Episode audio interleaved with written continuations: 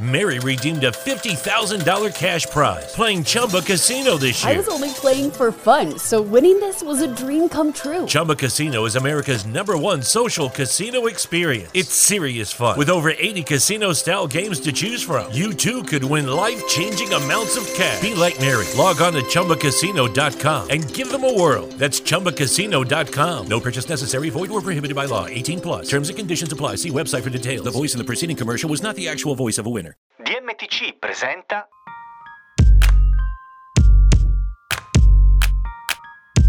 Valentino Rossi saluta la MotoGP e con la sua carriera finisce anche un'era. Che impatto ha avuto il suo annuncio sul ricordo che avremo di lui? Ciclismo, si chiude una stagione dorata per gli azzurri, da Tokyo ai mondiali passando per la Roubaix. Cambia il vertice e nuove generazioni. Cosa aspettarsi dal 2022? Iniziato anche lo sci alpino ed è subito un'altra vigilia olimpica. Saranno sempre i soliti nomi oppure c'è qualche sorpresa all'orizzonte? Infine tennis, mese magico con le finals e le next gen, entrambe in Italia. Azzurri protagonisti. Qual è il possibile vertice massimo per ognuno di loro? Benvenuti alla prima puntata della nuova stagione di Tartan, le trame dello sport. Siamo a inizio novembre e per Giovanni Bruno e Massimo Caputi la carne al fuoco è davvero tanta.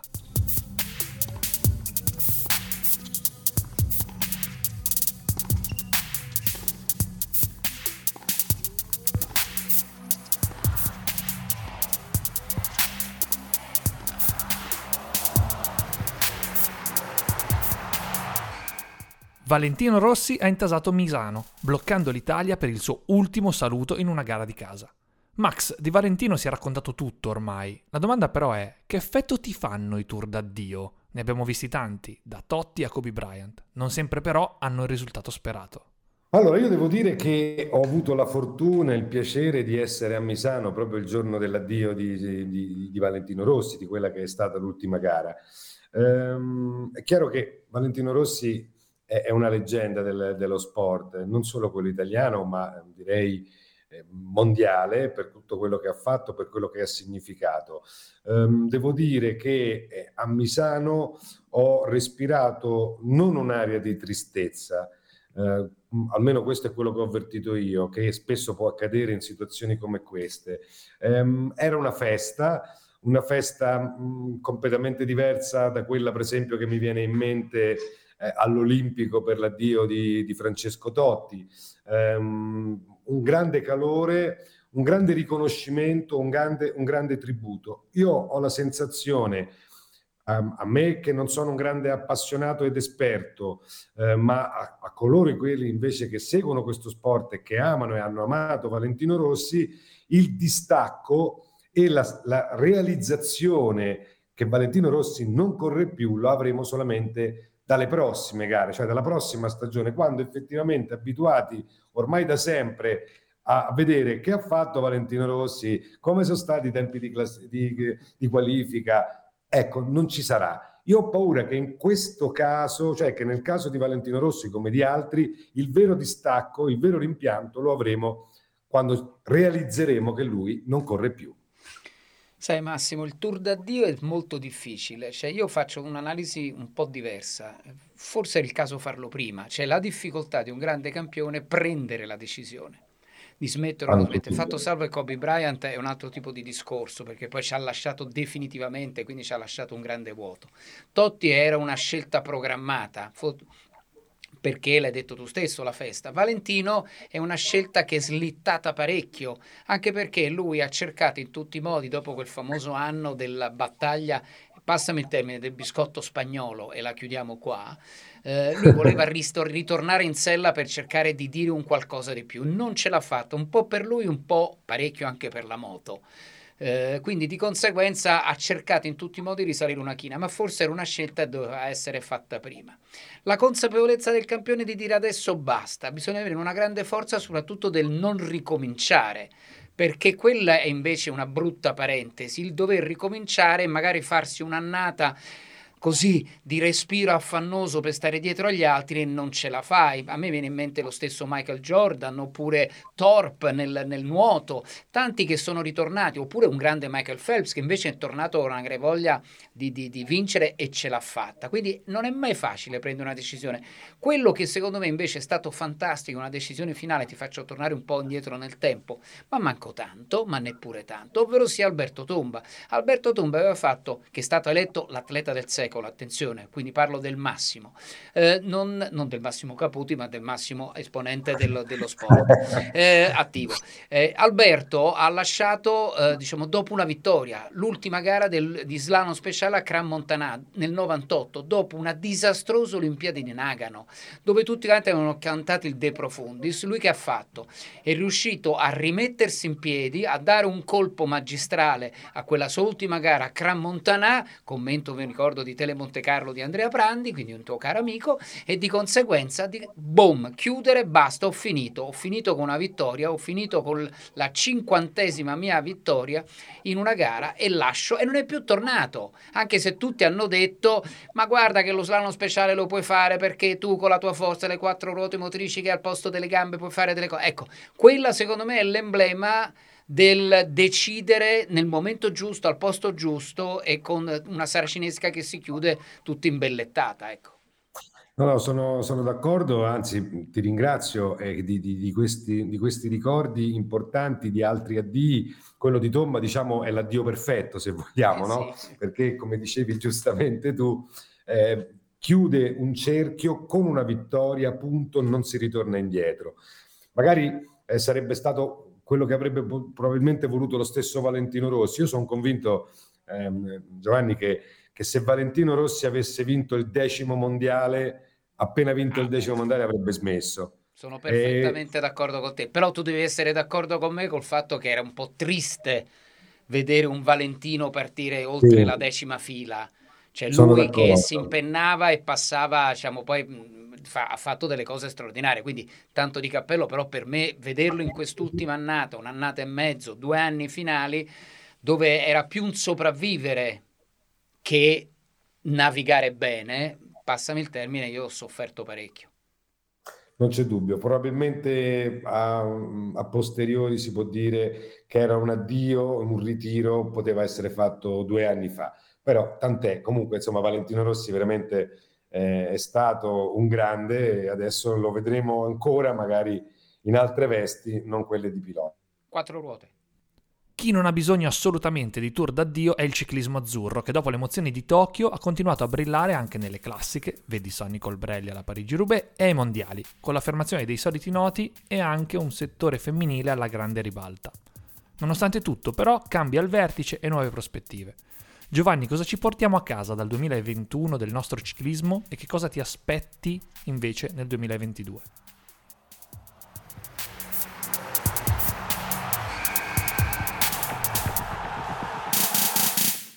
Allora, il 2021 è un anno straordinario perché è un anno che vi assicuro, cioè l'avrei firmato con il sangue se fosse successo una cosa del genere ed è successo. È successo dove l'unica cosa certa erano quattro ragazzi o un solo ragazzo che si chiama il treno di Verbania, Filippo Ganna e i suoi i suoi vagoni, che sono dei vagoni d'eccellenza perché hanno trovato una medaglia d'oro straordinaria sulla pista di Tokyo, poi hanno proseguito, come lui ha proseguito a fare delle cronometri incredibili. Ecco, secondo me eh, dobbiamo essere felici di quest'annata, assolutamente fantasticamente bella, però l'unico l'unico vero grandissimo campione si chiama Filippo Ganna. E proprio grazie a lui che noi dobbiamo poi risollevarci. Sulle le altre situazioni è stato grandioso Sonny Colbrelli, sono stati grandiosi gli altri che si sono dati da fare eh, sia al mondiale ma, ma anche all'europeo. Cioè, abbiamo portato a casa delle vittorie e dei successi e dei giochi di squadra assolutamente insperati. Campo femminile completamente diverso. Nel campo femminile, a parte le olandesi, eh, tre o quattro olandesi di quelle fenomenali, il resto è tutta Italia, sono molto giovani, soprattutto sulla pista, ma stanno dando anche dei buoni frutti sulla strada. Fatto sta che nel gioco delle maglie eh, orange delle olandesi è uscito fuori una maglia italiana di un'azzurra Elisa Balsamo che ha portato a casa una vittoria del mondiale assolutamente fantasticamente, come ho detto prima, bellissima. Però poi ci stanno tutte delle serie di giovani. Forse quello che dobbiamo scoprire con questa nuova situazione a livello federale, e poi vi spiego anche così do, la, do il là a Massimo che ne sa più di me di panchine da questo punto di vista, però attenzione, c'è stato un cambio radicale dal punto di vista di un coordinatore delle nazionali che si chiama Davide Cassani. È stato un uomo che per otto anni comunque ha fatto vedere la maglia azzurra in tutte le situazioni. Un, non avendo dei grandi campioni, ha costruito un gioco di squadra. Eravamo sempre ben piazzati, forse non abbiamo trovati là, ma l'abbiamo raccolto soltanto in un punto finale, cioè quest'anno finale. Bisogna fare un'analisi molto fredda. Io dico grazie a Davide Cassani tanto, però attenzione, forse un Davide Cassani con quel ruolo di coordinatore, un'immagine anche molto forte televisiva, un'immagine pubblicitaria molto forte, però ha portato anche soldi e benefici alla federazione, forse al nuovo corso, passami il termine, dava fastidio.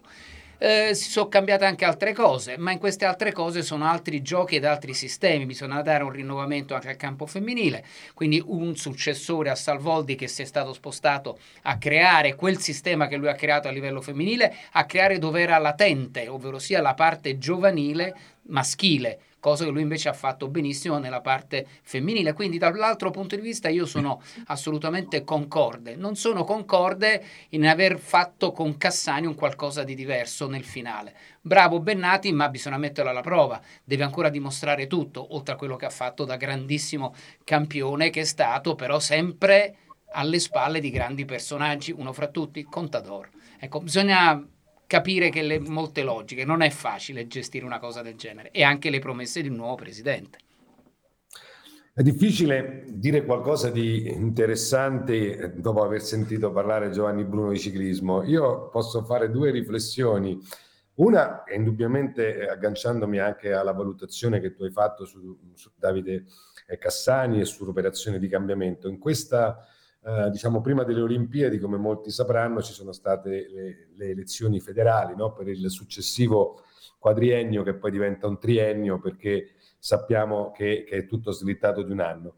E guarda caso mi vengono in mente due federazioni, quella della scherma e quella del ciclismo, che hanno avuto un nuovo presidente eletto, sono passate le Olimpiadi e dopo le Olimpiadi c'è stato il cambio, diciamo, eh, non tanto dirigenziale quanto del, del, dello staff tecnico. Questo a, testim- a, testimonianza, anche proprio a supporto di quello che diceva Giovanni, che, Giovanni, che molto spesso, chiaramente cambiando eh, diciamo, il panorama federale, cambiano anche alcune figure, perché probabilmente uno si fida più di altri, eh, di qualcuno rispetto ad un altro, perché vuole cambiare, vuole lasciare un proprio segno. Io la vedo anche in questa chiave. Piuttosto direi che è abbastanza singolare come in Italia vinciamo nella velocità e in pista tante medaglie, Giovanni, pur avendo un solo velodromo, eh, oltretutto anche chiuso adesso perché ci pioveva dentro. Siamo veramente il paese dei miracoli.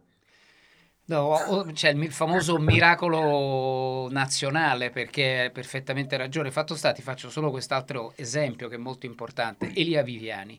Elia Viviani che negli ultimi tempi certamente non ha brillato sulle volate in strada, ma ha brillato molto di più per quanto riguarda la pista perché ha portato a casa titolo europeo, eh, una medaglia olimpica, una medaglia mondiale. Cioè, signor, signori miei, è stato veramente fantastico. Medaglia, medaglia olimpica, dopo l'oro di Rio ha portato un bronzo. Poi poi ha portato il titolo mondiale in un'altra specialità che era, eh, che era l'eliminazione, che era la prima volta all'esordio, prima faceva parte dell'Omnium, quindi faceva parte, scusa, dell'americana, era una cosa un po' più complicata.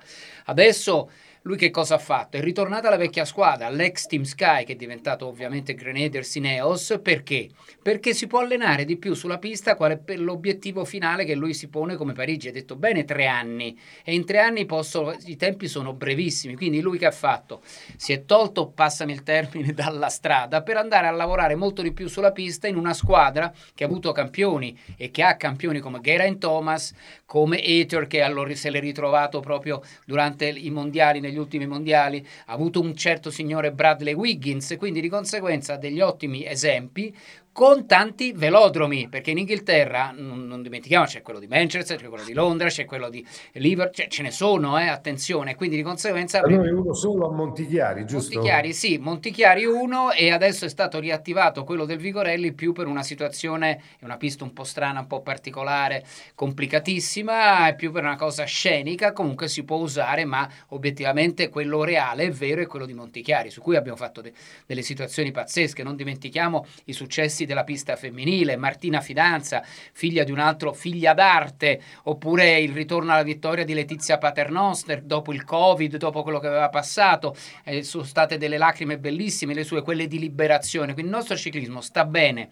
a livello femminile sta benissimo, a livello maschile eh, sta bene da un punto di vista, come ti ripeto, di una persona, di un fuori classe che si chiama Filippo Ganna, il resto sono delle ottime squadre, degli ottimi eh, diciamo coequipier di grande intelligenza intelligenza tattica, di grande saggezza, ma non sono dal pari di grandissimi campioni. Se io dovessi essere oggi il CT della Slovenia, avrei attaccato la bicicletta al chiodo, mi sarei messo a vedere questi due che vincono, anche tre o quattro, perché mettiamoci dentro qualcun altro, ma Pogacar e Roglic sono qualcosa di superiore rispetto agli altri. Questo per me è il bilancio del ciclismo.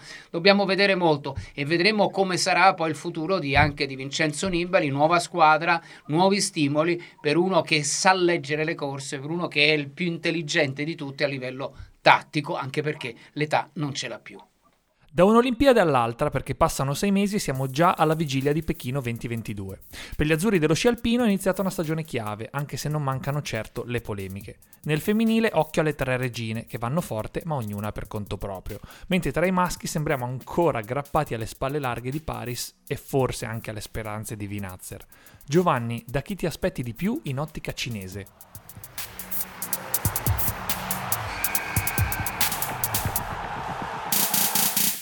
È tutto femminile, cioè nel senso io a livello maschile cioè, hai detto bene, Dominic è quello in assoluto il più forte, dietro Dominic non c'è nessuno, anche perché quelli che possono fare di più possono essere un Mattia Casse, Matteo Marsaglia, ma hanno diciamo sulle spalle un po' di anni e tanti infortuni. Eh, a livello slalom gigante, così lo usarisco, il maschile c'è solo di Ali Prandini e a livello maschile, come slalom possiamo pensare Mo Berger, Vinazzer e qualche nome nuovo però la realtà non c'è una squadra, uno squadrone, abbiamo una, bravis- un grande individual- una grande individualità in Paris. A livello femminile no, a livello femminile abbiamo squadra, abbiamo voglia e abbiamo, lo dica la napoletana, la cazzimma, per il semplice fatto che le tre eh, fantastiche realtà che noi abbiamo, ovvero sia eh, Brignone, Goggia e Bassino certamente non se le mandano a dire. Di conseguenza si è creata una squadra individuale in tutti i sensi come allenatore eh, voluto da, da, Federica Brignone e dalla mamma Ninna Quario, che è il fratello eh, di, di, Federica, che non era stato accettato prima dalla federazione, poi in una seconda battuta è stato accettato e si allena Federica molto di più con i maschi che con le, sette, le varie sorelle o pseudotali. Goggia e Bassino eh, hanno legato molto insieme, stanno sempre insieme e devo dire creano quella specie di eh, covo, un po' di, di, piccole comari da fuori di porta di vicolo nei confronti di Federica che sta nell'altro vicolo con i panni stesi e gli stracci se li tirano un po' addosso. Questo per parafrasare qualche commedia di De Filippo. Bella però, Giovanni, hai fatto una foto. Eh, però è così. Noi abbiamo delle fuori classe. Hanno bucato la prima gara, sì, ma quella è una gara così vetrina d'inizio. Bisogna capire che cosa succede adesso adesso, soprattutto perché eh, con la preparazione dell'Olimpiade. Io confido che a livello femminile riusciamo a fare tante cose, anche da Elena Curtoni, Francesca Marsaglia, che forse sono al, all'ultimo anno, e mi dispiace solo per la piccola Pirovano che si è subito fatta male e secondo me era lei forse il lago della bilancia a livello di grandi sorprese. Bisogna aspettare un po' di più, ma per fortuna è giovane. A livello maschile, come si dice a Napoli, scordiamoci il passato perché dobbiamo vivere di, di, forse di ricordi e nella speranza che ci siano tante piste di Bormio, vedi la Stelvio per far vincere Dominic Paris, il più forte di tutti. Non c'è dubbio che a livello maschile insomma, abbiamo poco da, da, aspettarci, poi tutto quello che verrà sarà di guadagnato, però insomma è inutile mm. farsi illusioni, anche se in gare eh, come queste dei, dei, mondiali e così come lo sono anche le Olimpiadi, non è proprio remoto che magari uno inaspettato possa andare a vincere. È chiaro però che ci sono dei valori e questi valori ci dicono che non possiamo farci particolari illusioni. Al contrario del femminile, come giustamente diceva Giovanni, Io posso solo aggiungere che mi auguro che questa, diciamo, chiamiamola rivalità, sia um, una rivalità tra le nostre tre, diciamo, grandi, eh, grandi atlete eh, positiva, cioè che si traduca in qualcosa di positivo, cioè nella voglia di dimostrare una all'altra di essere forti. Eh, e quindi questo mi auguro che, che, accada, che sia energia positiva, altrimenti non vorrei che diciamo, la tensione nervosa venga sprecata più per, per, per alcune dinamiche interne che non sprigionata sulle nevi di Pechino. Però io sono fiducioso perché veramente mh, credo che, che, siano tre ragazze, oltre che brave, tre talenti, siano anche tre ragazze mh, che abbiano una forte personalità e, grande, e un grande carattere. Allora, hai, hai straragione perché poi sai benissimo nelle storie di rivalità che cosa poi succede, capito? Basta vedere alla citazione prima del ciclismo, dai Coppi e Bartolo, dai Saronni Moser, o dai Bugno Chiappucci, che cosa può uscire fuori. Poi c'era solo uno solo che ha combattuto da solo, non ha avuto rivalità, almeno in Italia, che era Marco Pantani. Però la realtà, hai detto benissimo, cioè quello che io vedo adesso, vedo una più potente Marta Bassino che non è solo gigantista ma sarà un'ottima super gigantista, una certezza che si chiama Sofia Goggia perché ha esordito nuovamente, si è ributtata nei pali larghi dello slalom gigante quando lei faceva solo discese e super G, quindi lei ha cercato di avere una maggiore reattività a livello fisico proprio con il gigante, quindi è una cosa in più. E una Federica che è la Brignone, che è la polivalente per eccellenza, perché comunque lei per portare a casa dei punti per rivincere una Coppa del Mondo mondo che ha le sue portate, anche se in questo momento io vedo soltanto la Schifrin come potenza, rabbia e classe indiscutibile, può fare anche delle gare di slalom speciale da portare i punti, quindi discesa, super G, gigante, combinata varia e anche slalom per quanto riguarda la Brignone. Forse per questo questo impegno molto forte, a questo punto si è voluto isolare dalle altre per cercare di trovare quel giusto passo dettato forse da una situazione più comoda che si chiama fratello, madre e quindi una situazione più familiare rispetto a una vita un po' più dinamica da parte delle altre sorelle, tra virgolette sempre. Mary redeemed a $50,000 cash prize playing Chumba Casino this year. I was only playing for fun, so winning this was a dream come true. Chumba Casino is America's number one social casino experience. It's serious fun. With over 80 casino style games to choose from, you too could win life changing amounts of cash. Be like Mary. Log on to chumbacasino.com and give them a whirl. That's chumbacasino.com. No purchase necessary, void, or prohibited by law. 18 plus. Terms and conditions apply. See website for details. The voice in the preceding commercial was not the actual voice of a winner. E chiudiamo con il tennis, novembre mese magico con Next Gen e Finals entrambe in Italia, tra Milano e Torino, in un periodo tra l'altro in cui i nostri ragazzi hanno colonizzato la top 100. Massimo, cosa significa per il nostro movimento questo novembre di fuoco?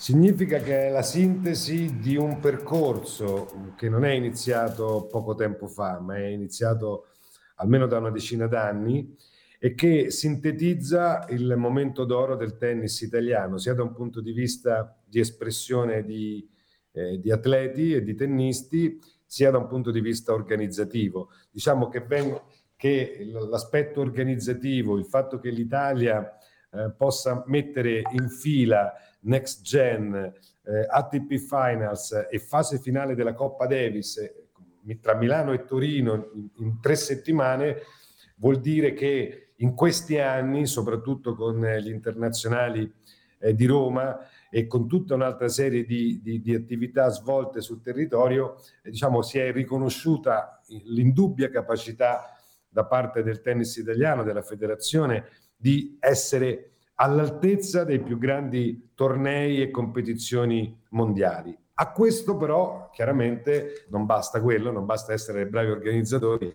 bisogna anche avere buoni tennisti. E il caso ha voluto che dopo l'epopea femminile, quando vincevamo, stravincevamo con le nostre ragazze, abbiamo visto che mentre diciamo le, eh, le, Flavia Pennetta, le Francesca Schiavone, eh, le Roberta Vinci, chiaramente erano al, alla fine della loro carriera, ecco che abbiamo cominciato ad avere una serie di atleti uomini eh, che adesso ci stanno ehm, riempendo veramente di grandi risultati e di grande orgoglio.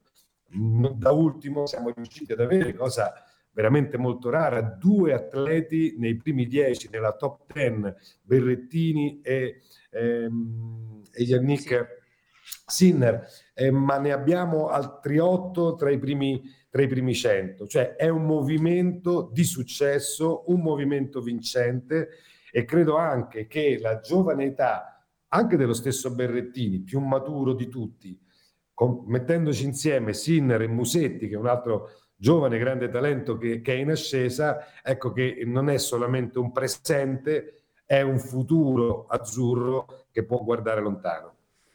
No, una situazione magnifica, Massimo, questa, perché noi che non avevamo nulla ed eravamo solo entusiasti di un Fognini che andava a vincere a Monte Carlo o delle resistenze di un Lorenzi e pian pianino di qualcos'altro che usciva fuori o la resistenza fisica di un Seppi che non mollava mai, la realtà è che ci siamo ritrovati Sinner, ci siamo ritrovati Musetti, ci siamo ritrovati Sonego, Gianluca Mager, c'è tanti bei, bei tennisti, giovani, forti, resistenti, eh, vogliosi di, di fare qualcosa e soprattutto una cosa molto importante Massimo, e lo si è vista che non c'è neppure un buco libero a Torino, ovvero sia la voglia voglia di ritornare a vedere del bel tennis. Ed è un bel tennis che non è solo quello che abbiamo noi raccontato e subito per tanti anni in maniera meravigliosa dei, dei Fab 3 o dei Fab 4 perché dei Djokovic, Nadal, Federer e Andy Murray. Adesso è rimasto un claudicante Andy Murray un Djokovic diciamo sempre più da un punto di vista mentale problematico mentre fisico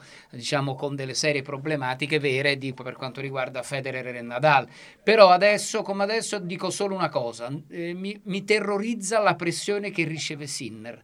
Cioè Sinner sta ricevendo un'aspettativa tale da parte del pubblico italiano che forse, passami il termine, è leggermente esagerata. Quindi ci vorrebbero degli altri Sinner, quindi Musetti, Sonego, che devono salire molto di, di livello per cercare di stemperare le nostre aspettative nei confronti di Yannick Sinner, che quasi abbiamo fatto un processo adesso che ha perso un, un una battuta di minima di arresto da un altro fenomeno che si chiama Alcaraz. Quindi dove, dove, che cosa pretendiamo da questo ragazzo? Ha 20 anni, uno che dice se non ce la faccio a qualificarmi me ne vado al next gen, vuol dire che c'è un'età, un piccolo passaporto di grande responsabilità. Stiamo attenti a non rovinare un vero fuoriclasse, questa è la mia paura punto femminile, attenzione anche lì perché secondo me Camila Giorgi dalle follie che ha fatto nel passato ha trovato una piccola maturità e sta cercando di mantenersi con dei buoni risultati e passami il termine, io mi diverto a vedere pure la voglia di attaccare, di essere forte di Jasmine Paolini e magari possono crescere delle altre che abbiamo visto anche nei piccoli tornei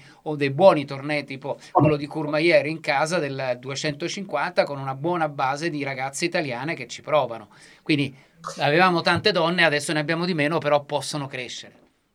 Assolutamente sì, e io poi credo che quando tu hai eh, dei grandi atleti, soprattutto in questi ultimi anni, nell'ultimo decennio, eh, hai degli atleti importanti, non solo nel tennis, in generale negli sport, questi possono essere veramente trainanti.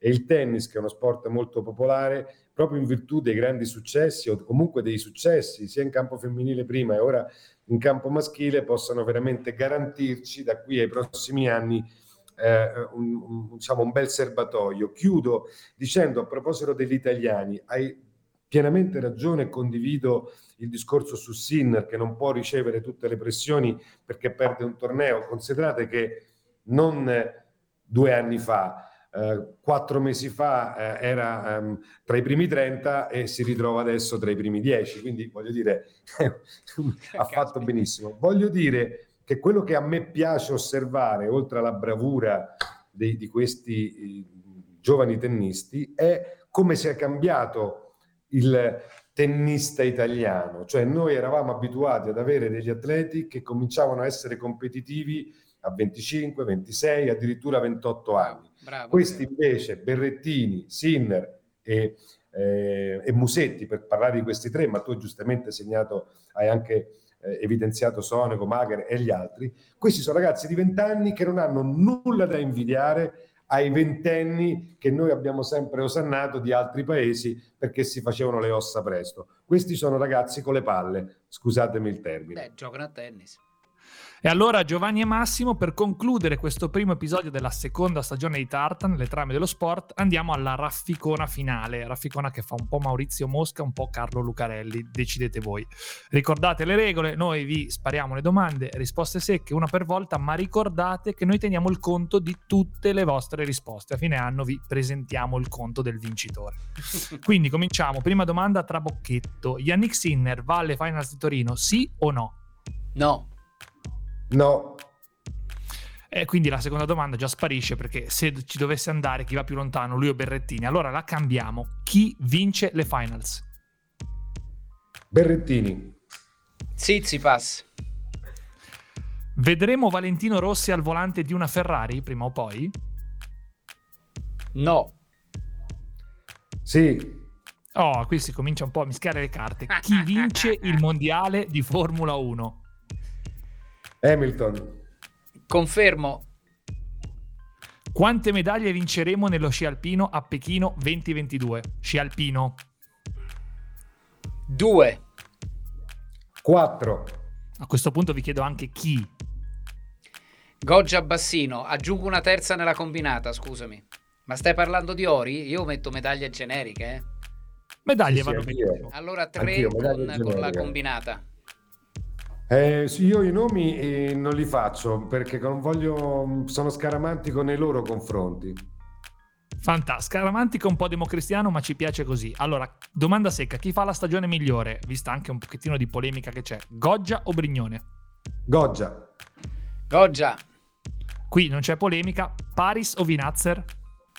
Paris. Vinazzer. Roger Federer e Rafa Nadal riusciranno a fare almeno un'altra edizione delle finals nella loro carriera? No. Eh, sì. Bennati farà meglio o peggio di Davide Cassani? Ah, meglio. Peggio. E infine, ultima domanda: chi sarà? Qui vogliamo un nome e un cognome. Chi sarà il prossimo italiano a vincere un titolo, titolo mondiale in MotoGP? Pecco Bagnaia. Confermo. E allora, bene, abbiamo segnato subito le risposte della prima rafficona. Sappiate che adesso le avete sparate alla leggera, ma torneranno a morsicarvi se, se i pronostici non andranno come previsto. Io ringrazio ovviamente Massimo e Giovanni per questo primo episodio della nuova stagione di Tartan, le trame dello sport, e ci sentiamo tra due settimane.